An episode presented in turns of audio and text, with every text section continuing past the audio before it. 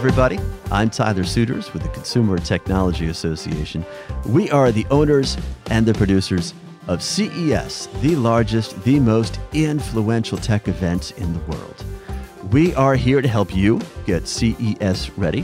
The show is January 7th through the 10th, 2020, in Las Vegas, as always. And today, we are taking a deep dive into C Space at CES. This is where the world's innovators, creatives, marketers all come together in one place. At C Space, you'll find disruptive trends, how the future of brand marketing is changing, and entertainment is evolving through technology.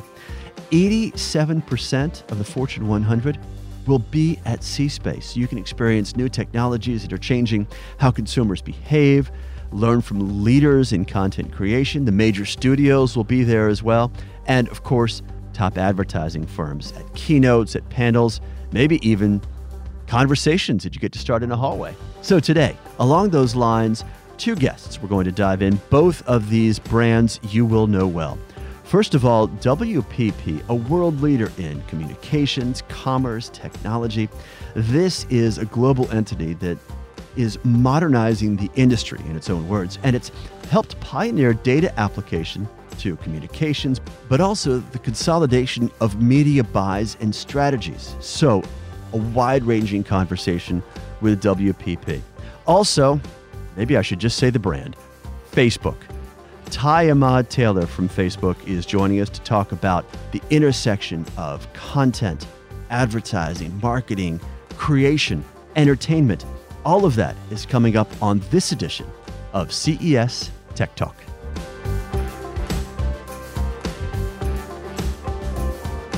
Joining us now from Facebook is Ty Ahmad Taylor. He is Vice President of Product Marketing there. And Ty, it's great to have you with us today. Thank you. Thanks so much for having me. What a terrific vantage point you have at Facebook uh, to identify the trends in the advertising industry today. Uh, can you give us an overview of, of, what you're seeing and, and especially Facebook's uh, leadership really in, in that position? Sure. As many other pundits have stated, uh, the trends that we're seeing in the industry today are that we're operating in an attention economy. And in an attention economy, businesses want to meet people where they're spending their time or where they're spending attention.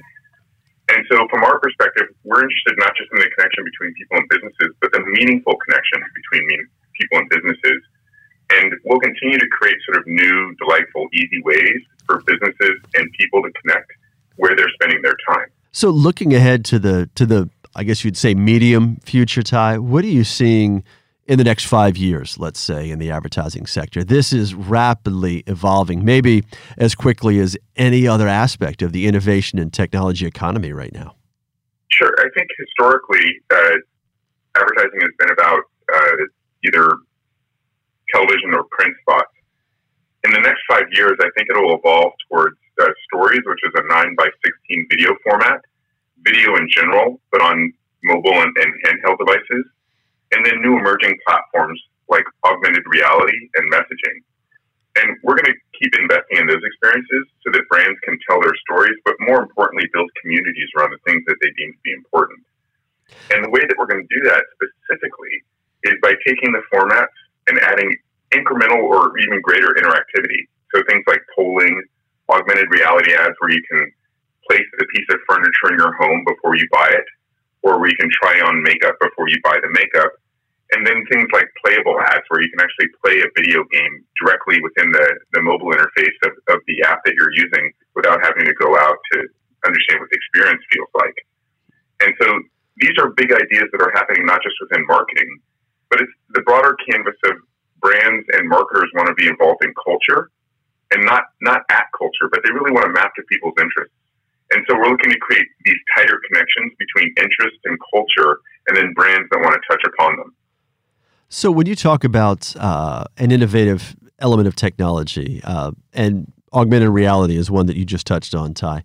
To what extent is consumer behavior driving your direction? And the other side of that equation is to what extent is Facebook uh, leading and pulling consumers along with you as as the technological evolution continues, and we all become better suited, more adapted, more familiar with emerging technologies in our everyday lives.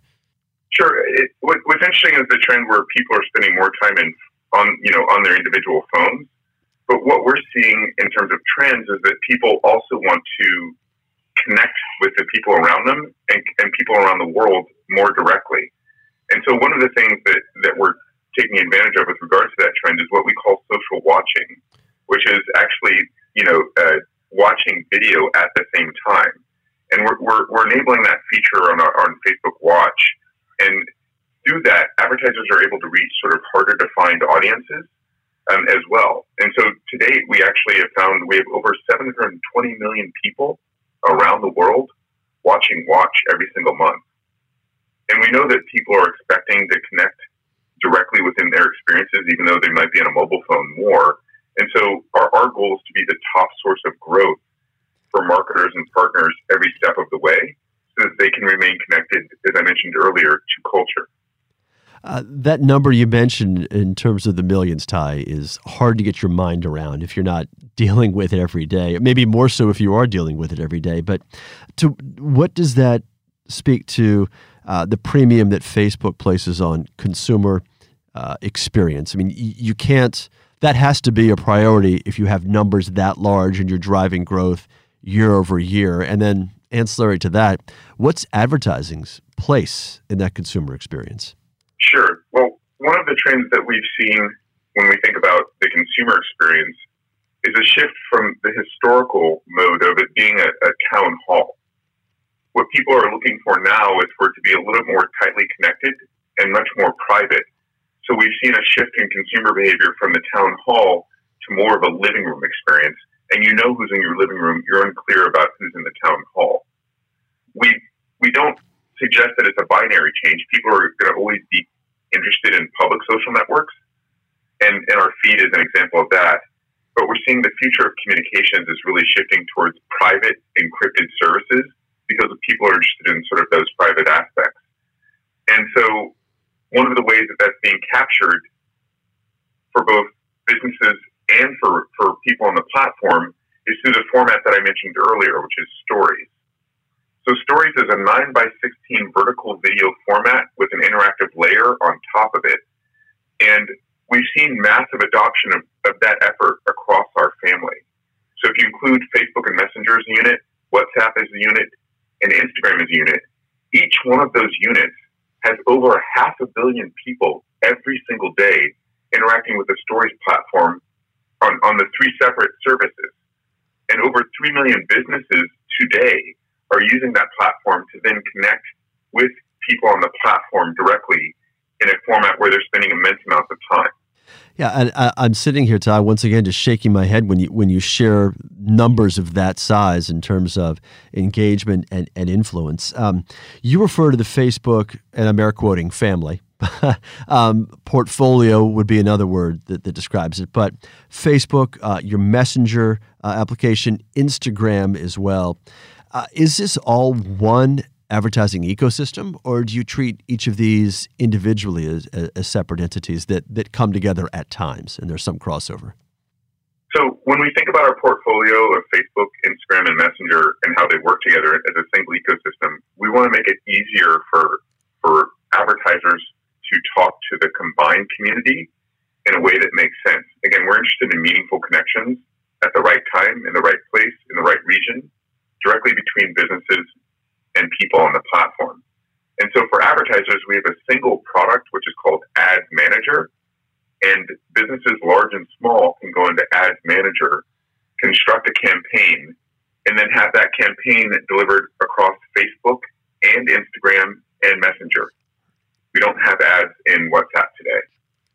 And in so doing, it touches upon my earlier notion of reaching the right people at the right time in the right place and so we've made that easier and we'll continue to make improvements on making that easier for businesses large and small to create these meaningful connections. Uh, in terms of ease of use, Ty, one stop shop, is that fair to describe uh, Facebook's role within the advertising and media space? Well, with, with, regards to our properties, yes. And we also allow for advertising off of Facebook using something called Audience Network, which allows people to tap into properties that are not Facebook owned, but they're Facebook um, uh, vetted, and they provide additional uh, liquidity to use a, a, term of industry that allows people to reach audiences even off of Facebook if they wish. Mm-hmm. Um, turning ahead to to what lies ahead in CES 2020. Um, Ty, you've been to a number of shows uh, for a number of companies. Um, you always have an interesting take on, on the show and, and, and what you see uh, emerging and what you pull out of it, your takeaway each year. Um, what are you thinking about for CES 2020? What has you most excited about what you're expecting there? So, um, one of the things that I'm most excited about in terms of CES in 2020 is is I would say commerce in a connected world, which is essentially the the need to create experiences that are both relevant, personal, and seamless. So we all see ads, but all ads are a front door to a commerce experience or, or to a buying experience. We're deeply dedicated to making sure that you see the most relevant ads that are, that are important to your experience I, I, for example, should never see ads for something that's not a sedan because I'm not going to buy anything but a sedan, but other people are going to buy trucks and some other people might buy SUVs. We're, we're deeply invested in, in that sort of uh, personalization. But the next step is the actual ability to get the good or the service that the, that the marketer is putting forth directly within the ad unit. And that lowers the steps for conversion for the consumer, thereby getting them closer to the cultural or experiential things that they that they desire. And it's better for the marketer because it reduces the number of steps that consumers have to go through to get the products that that, that the that, they, that the that people around the world have deemed to be important to them. Closing that gap is something that I'm really excited about and, and, and witnessing at CES in 2020 as people offer products and services and, and try and you know reduce the number of steps that people have to consuming them. Mm-hmm. And so, as a former entrepreneur, the thought of like empowering all businesses of all sizes to better understand and transact with their customers at scale, that's that's really exciting. Uh, time for a pro tip or several. Ty, as uh, someone who's experienced so many so many versions of CES, you've got a few hours free at C Space. No agenda, no schedule.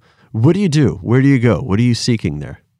So I, I, I really am interested in sort of uh, the next wave. You, you know, I, I, I, I've participated in startups and I participated in really large companies. And, you know, the opportunities for both are vast. Um, having nothing to do with Facebook, it, it's just a matter of uh, solving solving consumer problems is sort of my view. So, from the Facebook perspective, the consumer problem, in my view, that we solve is connecting people and strengthening communities. But I'm always interested in, in, other people's ideas about what they deem to be important to, to, to, to the to consumers around the world in terms of making their lives better. And so I always like to view sort of the smallest companies and understand the problems that they're trying to solve and their view of the market. So that, that's what I'm really excited about. Yeah, here we are talking about C Space, but you're pointing to Eureka Park in some sentence senses, right? Where the home of the entrepreneurs exactly and startups right. from around the world. That's right. I, did, I didn't want to undermine your question, but yes. Ty, my questions get undermined all the time on this podcast. There's no concern there. Um, Ty Ahmad Taylor is not only an expert at this point on C Space at CES, he is vice president of product marketing at Facebook. Ty, always a fascinating conversation. We will see you soon in Las Vegas. Thank you so much. I'm looking forward to it. Joining us now from WPP is Stephan Pretorius. He is CTO there. And Stephan, I know you may be a bit jet lagged with all your global travels, but thanks for taking time with us today. Good morning, Tyler. Very nice to be here.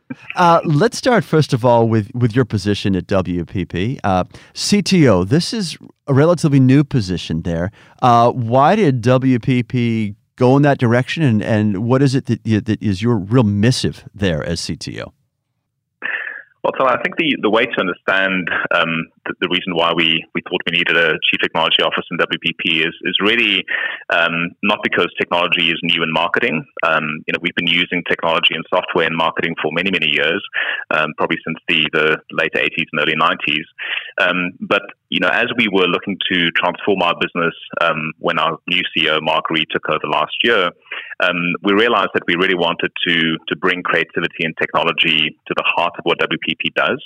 And so, um, you know, we thought it would be important to to have someone who looks after the overall technology strategy, um, who looks after how we partner with large companies like Google and Facebook and Amazon, um, and also helps to build the capability of how our people in our agencies use technology in their everyday work.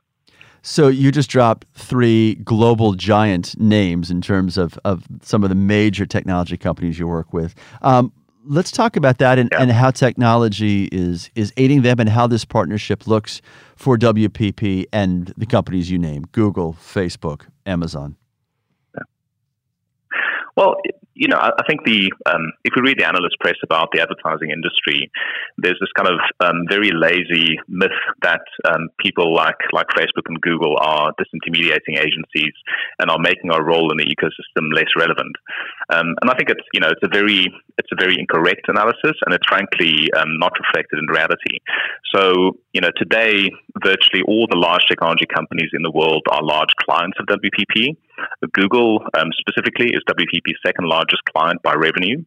Um, and we work with many other companies um, in the space um, in order to provide them with ideas, with consumer insights, um, with creative campaigns, um, and even marketing operations. But the, the other way to think about it is that all those companies are also, in their own, own, own regards, media platforms. And so we spend an enormous amount of money of our clients, our other clients' money on platforms like Google and Facebook and Amazon, Snap, Twitter, etc. And so we are very large clients of theirs um, in terms of spending media money with um, with their uh, with their platforms. And then a third dimension of our relationship is that all those companies are also um, platform companies, software companies, cloud computing companies, and we use their software and their cloud um, infrastructure to deliver technology solutions for our clients and also to build differentiated marketing technology products um, that make the work that we do for our clients more differentiated. So let's go down that road a little bit, Stephan, and um, what you're seeing trend wise in the industry right now within advertising. And I'd imagine working with, with, with clients like those you just named who are at you know really the bleeding edge of, of the technology that's available. Uh, there's a an, an, onus on you at WPP to really come up with sharp enough ideas and guidance to match your level of understanding and savvy. Mm. Oh, that's correct, and I, and I think you know the, the, the thing that we really focus on is the the intersection between creativity and technology. We don't believe that um, we can do our jobs well if we only rely on technology. But we do know that we can do our jobs much better if we augment our people's creative capabilities with technology. And so, you know, one of the big themes that we have um, is really this kind of idea that, that AI is, is everywhere in marketing today. Um, and you know, I mean, AI is a massive buzzword. There are many companies that sort of you know um, uh, sort of position their entire valuation on the fact that they've got AI inside their products. But but in reality, it's a bit like the mobile revolution. You know, it didn't happen for many years, and then suddenly everything was mobile. Um, you know, it's a bit like that with AI. People were buzzing and hyping it for many years, and you know, today, if you look at the tools that we that we use to do enterprise marketing, it's got AI everywhere. You know, so uh, some examples of that. If you look at um, Adobe's Creative Cloud, for instance, virtually every new breakthrough feature that's coming out in Creative Cloud um, is AI driven. Um, if you went to Adobe Max um, last week, for instance, um, you would have seen that you know uh, virtually the entire platform is being um, reimagined and innovated through AI. And similarly, we use AI in our own products to optimize media campaigns and advertising campaigns. So you use machine learning in order to to optimize the the placement of media, the timing of it, the creative that's being used, um, and even the offers within that within that advertising. And then we use AI, particularly um, neural networks, to do predictive analytics to do things like, for instance, predict um, flu outbreaks um, much faster than you know companies could do so in the past, in order to to time their shopper marketing much more effectively. So I think that's sort of the first theme for me is that that you know AI is is everywhere in marketing today, and it's real, and it's making a real difference in terms of how we uh, we are delivering for clients. Well, that sounds um, a little bit like what, what would, that sounds a little bit like what we see on uh, the show floor at CES, Stephan, in that AI appears everywhere. But you know, uh, uh, when you get down into yeah. the what that means, there are manifestations of AI at you know uh, an enormous spectrum of realities, if that's a fair way to put it. That is that some are market ready and and doing excellent work already. other applications need a great deal of development or brilliant ideas, but it's going to take time for them to come to to the marketplace or really make a distinct difference. Is after you've gone through the predictive analytics aspect of AI, which which is in play very much right now in your field, what is something that is maybe not yet ready for prime time that is AI driven that really has you excited? I think the, the by far the most um, interesting kind of emerging area, um, which I think will be a revolutionary in creative industries in the future, that's not quite there yet, um, is in the, the generative AI area. So effectively using um, AI to create new content. And, and there are a couple of examples of that which are you know emerging and, and really interesting. So there's this entire area of, of generative adversarial networks um, and using style transfer or style GANs. So where you effectively using the style of an existing image um, to create new images in the same style. So you could paint like a Renoir. You could, you know, um, take, a, for instance, an original Warhol and create a new one um, based on, on a style transfer um, AI. So that that is interesting because that's that's sort of available today. But I think this idea that AI can actually generate net new creative output um, is particularly interesting. I mean, you're seeing it in synthetic models or you know um, more pejoratively, um, you know, deep fakes. So the ability to effectively create art of the ability to create artificial people um, and um, out of a composite of existing people, the ability to to very subtly change the the way that models look in um, in creative executions to be more personalized to the viewer. So there's some there's some very interesting kind of experimental areas of, of generative content, which um, you know I don't think the results are quite consistent or stable enough for people to use it commercially, but it's definitely coming. Uh, you were starting to dive in on uh, a second trend that that that you're seeing in the marketplace right now, and Stephan, I don't want to lose lose that thread. Um, because we could spend half an hour just on AI. So, so take the other direction, if you would, please, with with, with how else technology is, is shaping your sector right now. Yeah, I mean, you know, and I think this is sort of partly a, a business model trend and, and partly a technology trend. But I think the, you know, if you think back a couple of years and you know when digital advertising started, there was this sort of notion that um, you know the way that you advertise across multiple websites would become more standardized and you know you'd have this this enormous ecosystem of, of websites that you could you know kind of um, publish advertising to. Um, but the, the reality of where it's all played out is that um, the big platforms have become, you know, inc- increasingly what they call walled gardens so they become more shut off from from each other. Mm-hmm. Um, your our ability as advertisers and brands to um, to target our consumers across those platforms is becoming increasingly limited, um, and our ability to track um, the impact of of the advertising we do on those platforms in a completely um, you know sort of uh, accurate way is also becoming limited and you know, the, the reason for that is sort of numerous, I guess. The one is that there's increasing the regulation and, and pressure on those companies to to be um, privacy safe and to have security around their customer data. But the other part of it is just that, um, you know, frankly, um, you know, they're sort of disincentivized from from opening up to each other because it, it creates um, artificial barriers to entry. And so I think the you know the world that we live in today is is a is a very complex one for a brand that wants to to reach scaled audiences across the world. You know, you effectively have to work separately with a number of large partners.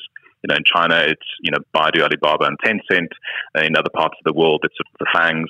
Um, but you, you know, we, we're in a in a situation where we need to use technology in order to um, to try and address audiences consistently across these multiple walled gardens in a way that we didn't have to do, you know, five or ten years ago. Mm-hmm. And so I think this is sort of a an interesting interesting kind of trend because where advertising and, and media companies were really pushing very hard on on one to one targeting and being able to create a single view of the customer and to be able to identify consumers across platforms.